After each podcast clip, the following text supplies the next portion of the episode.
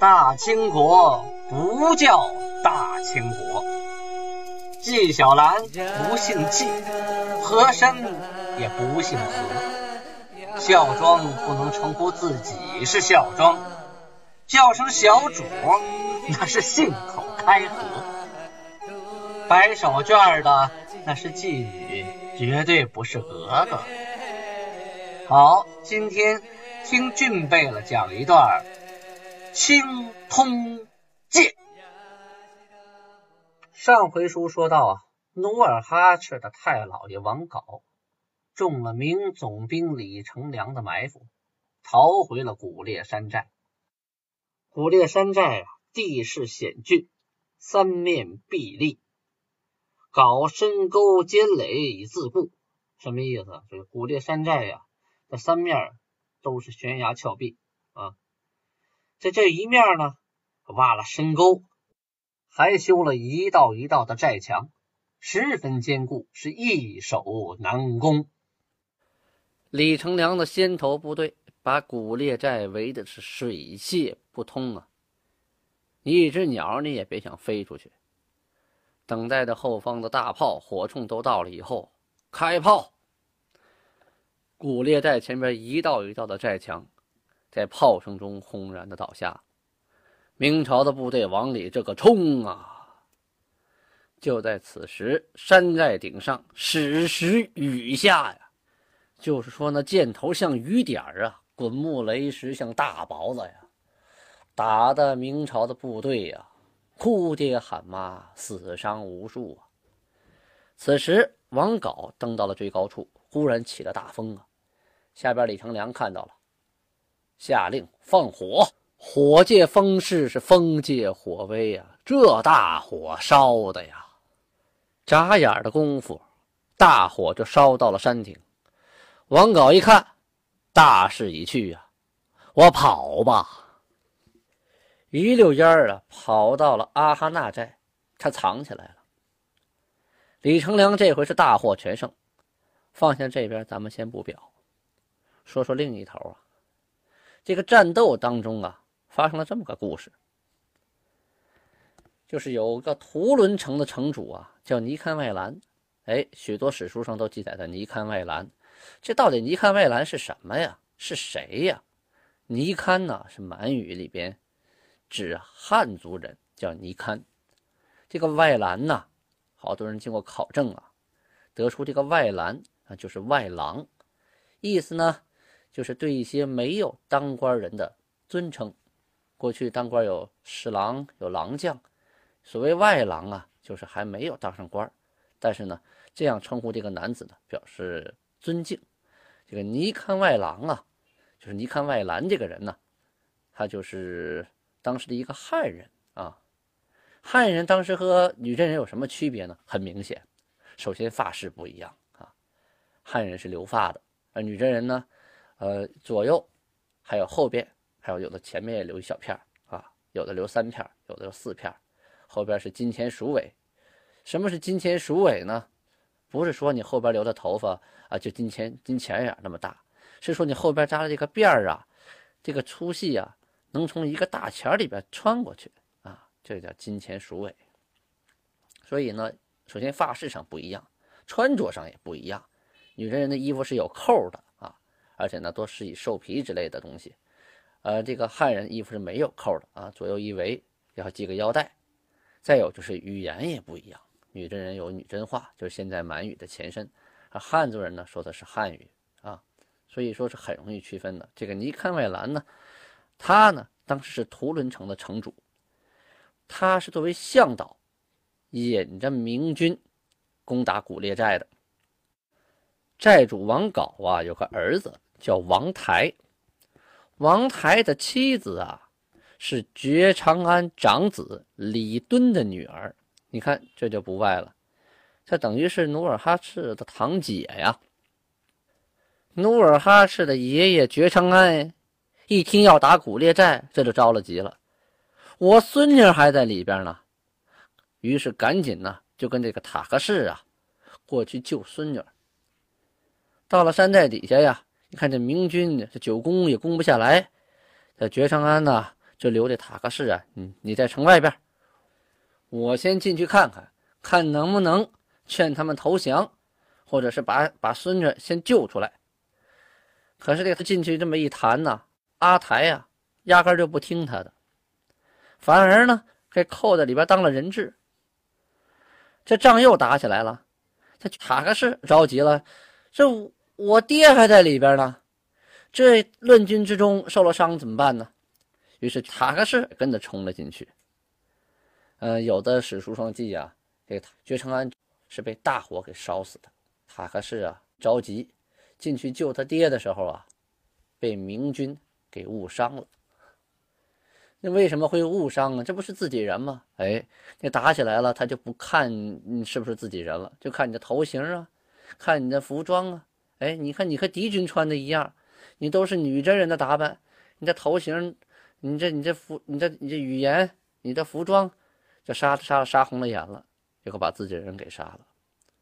这父子俩。就死在了古列寨，这孙女儿没救成啊，两个人的命就这么搭在里边了。努尔哈赤闻讯是勃然大怒，质问明军：“我祖父无罪呀，何故杀之？”明军的官兵啊，回答说：“误杀，误误杀呀，我们不是故意的，打乱套了，打红眼了，这这。”这实在是不知道他是谁，这，哎，到底连谁杀的都搞不清楚了。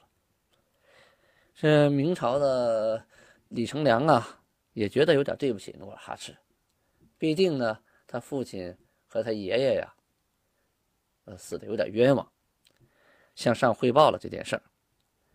最后呢，呃，就归还了敕书二十道，命努尔哈赤袭。祖职任建州左卫都指挥，这什么意思呢？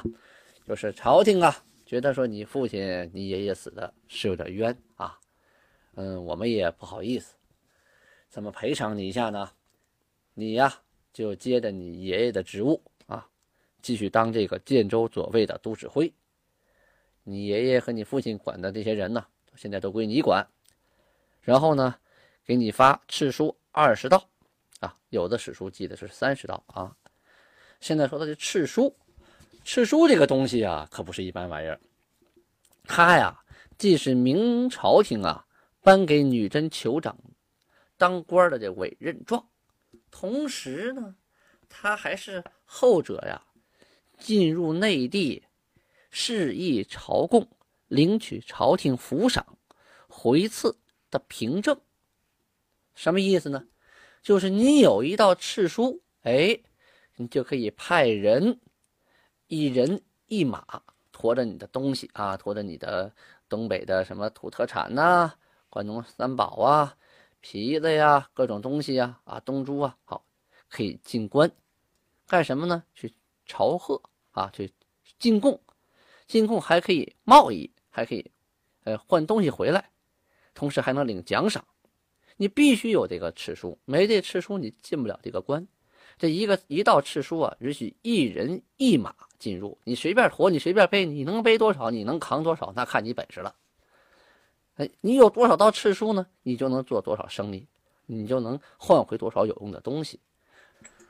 当时啊，女真人聚集的地区啊，手工业是十分落后的，像冶铁业呀、纺织业呀、造纸业呀。还存在于萌芽阶段，物资啊是相当的匮乏，所以呢，你需要金属啊，你需要纸张啊，你需要农具，啊，需要各种生活必需品呐，针头线脑啊，都得凭着次书啊去跟人家交换。所以说，拥有次书的多少，就象征着你的财富拥有多少。明朝末年的时候啊。女真诸部之间赤书之争是愈演愈烈，达到了日以争赤购兵的程度，是每天呢都为这个赤书啊都要动火打仗啊，哎，每天为这个赤书啊几乎都要死人呐。你说这个赤书得多重要啊？努尔哈赤生于一五五九年，明军攻打古列城是一五八三年。努尔哈赤呢，当年二十四岁。有的史书上说呀，说当时努尔哈赤只有十五六岁，哭在李成梁的马下，抱着马腿请死，说祖父已死，我也不想活了，把我也杀了吧。李成梁看其可怜，就把他收入帐下，啊，出入京城都带着他。努尔哈赤也因此学会了不少用兵的方略，长了不少见识。但是按《清通鉴》记载啊。努尔哈赤十九岁啊，就分家单过了。而且呢，明军攻打古列城的时候，他二十四岁，所以他十五岁跪在李成梁的马下，这个不太可能啊。咱们再说这尼堪外兰啊，依靠明朝的势力越做越大，比邻的诸部啊纷纷投归。离开外兰呢，就迫使这努尔哈赤啊向他臣服。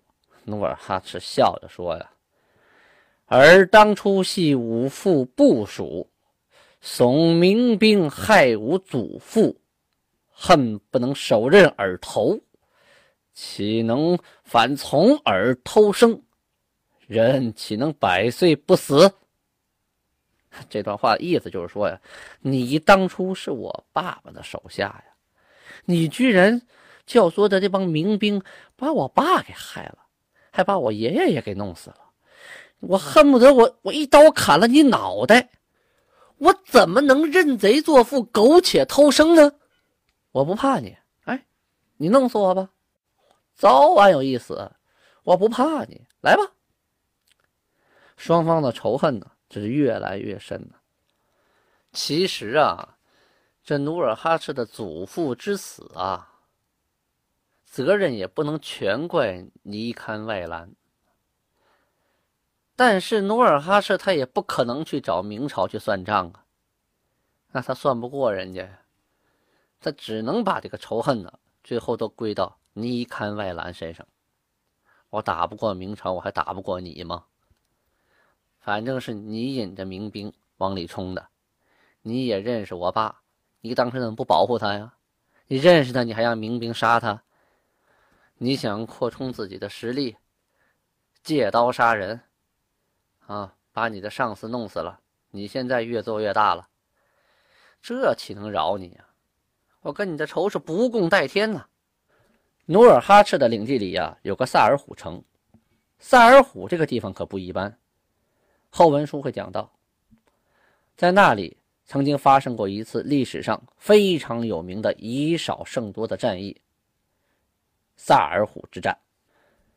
萨尔浒的城主啊，名叫寡剌，他弟弟啊叫诺米纳，他们两个呀，都听努尔哈赤的，准备跟努尔哈赤一块起兵，找尼堪外兰报仇，但是人手不够啊。后来呢，又找到了加木湖寨主噶哈善。詹河寨主常书和常书的弟弟杨叔，这些人呢都恨尼堪外兰啊，他们就跟努尔哈赤一起呀对天盟誓，一起谋攻尼堪外兰。可就在进攻的前夜呀，这个诺米娜偷偷派了人给尼堪外兰送了信。尼堪外兰听到信儿啊，吓了一大跳，想都没想啊，连夜带着家人呢，溜之大吉，跑到了加班城，躲起来了。加班在哪儿呢？就今天抚顺市东边有个大甲帮，逃那儿去了。努尔哈赤不知道啊，还带兵往那儿走呢。其实当时啊，努尔哈赤的人马呀也不多，拼拼凑凑啊，总共十三副盔甲。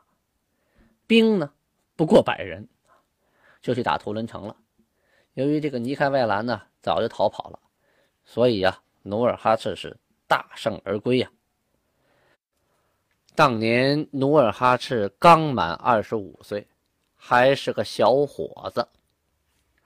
此次带兵攻打图伦城，既是他戎马生涯的开端，也是他统一女真各部、建立后金政权的第一场战斗。这位尼堪外兰呢，居加班城两月有余，努尔哈赤复率兵往攻，诺米娜又犯了吃里扒外的毛病！事先遣人通报，尼堪外兰就离开了加班城，逃奔明朝的抚顺所边台，在哪儿呢？就在今天的抚顺市的老城区。努尔哈赤这回又扑了个空。心中暗恨这个诺米娜呀！你偷偷的向敌人泄露我们这边的消息，你这不是吃里扒外吗？我怎么能容你呢？于是啊，表面上你什么也看不出来啊，还是跟他结盟，说我们一块儿去攻打浑河部吧。浑河部有个巴尔达城，在哪儿呢？在今天抚顺市大伙房水库的东南啊。攻城的时候啊。他就让那个诺米娜，你带兵先上。这个诺米娜一想，我不上啊，我先上，我先死啊。努尔哈赤就说了：“那你既然不攻，那你把你的盔甲、兵器啊给我的兵，我的兵往上攻，这总行了吧？”哎，这个诺米娜呀，不知是计呀，就中了努尔哈赤的计，把盔甲、兵器都都交出来了。这一交出来，你你什么都没有了，没有了保护了，没有了兵器了。嘿，这回努尔哈赤手起刀落，咔嚓就结果了诺米娜的性命。再说诺米娜手底下这些人呢，能逃的就逃了，逃不掉的，一看得了吧，我就跟努尔哈赤混吧。啊，还是看这个人挺靠谱，跟诺米娜不靠谱，这吃里扒外呀，早晚没有好下场，就投奔了努尔哈赤了。努尔哈赤呢，仍将他们安置在萨尔虎城。啊，这些人也都有家有业呀，也都有爹有妈呀，人家都祖上都住在萨尔虎啊。哎，你既然投奔我了，你听我的了，好，那你还在你的城守着吧，那还在你家待着啊。这里呢要插播一段啊，先是努尔哈赤的祖父被害，可是同族的这些叔叔大爷呀、哥哥弟弟呀。都害怕尼堪外兰，嗯，他们在堂子立誓，什么意思呢？就这些人呢，都集合在堂子里。堂子是什么地方啊？就是观音堂啊。明代呢，在辽东地区啊，建有很多这样的观音堂啊。主要目的呢，是用于祭祀，呃，佛祖、释迦牟尼、观世音菩萨，还有观帝圣君，还有的供奉的是本族。本家传统的神奇啊，就是家族的神。他们在堂子里立什么誓呢？立的誓是要杀害努尔哈赤，把他交给尼堪外兰。为什么呀？因为他们怕尼堪外兰报复啊。所以呢，觉得家里出这么个努尔哈赤啊，实在是个祸害。咱们联手啊，把努尔哈赤给杀了吧。然后把他交给尼堪外兰，那我们以后也就没那么多事儿了，是不是？努尔哈赤当初攻打图伦城的时候啊，努尔哈赤的爷爷不是哥六个吗？老三索长阿的长子隆敦就十分妒忌努尔哈赤的才能啊，就劝诺米娜背盟罢兵。努尔哈赤攻打诺米娜的萨尔虎城的时候啊。努尔哈赤的六爷爷宝石之子康嘉啊，又同谋纠合了哈达部的兵啊，以浑河部赵家城，赵家城在哪儿呢？就新宾县下营的赵家村附近啊。这个城主李代为向导，就劫取了努尔哈赤所属的胡济寨。胡济寨呢，在今天的新宾县永陵乡老城附近啊，离他家就不远然后呢，就把胡济寨所得的东西啊，就给分了，啊，努尔哈赤一听，这还了得啊！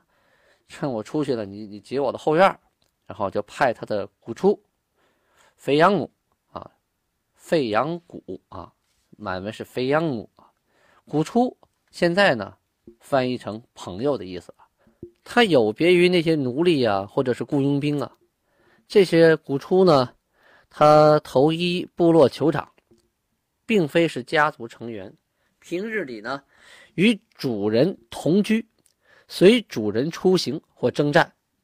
当显贵家族内部因利害关系产生裂痕时啊，古初与主人间更显示出较族人尤为亲密的关系。古初作为显贵身边亲信近士，在明末女真社会中啊是流行一时。哎，谁身边没有几个信得过的人呢？当时还有一个古初啊，叫巴逊，他们两个人呢。带领着十二个人啊去追这帮人，结果呢，把他们追出了好几十里，还杀了四十多个，把被抢走的东西还全都给抢回来了。可谓强将手下无弱兵啊！你看努尔哈赤的古出战斗力很强吧？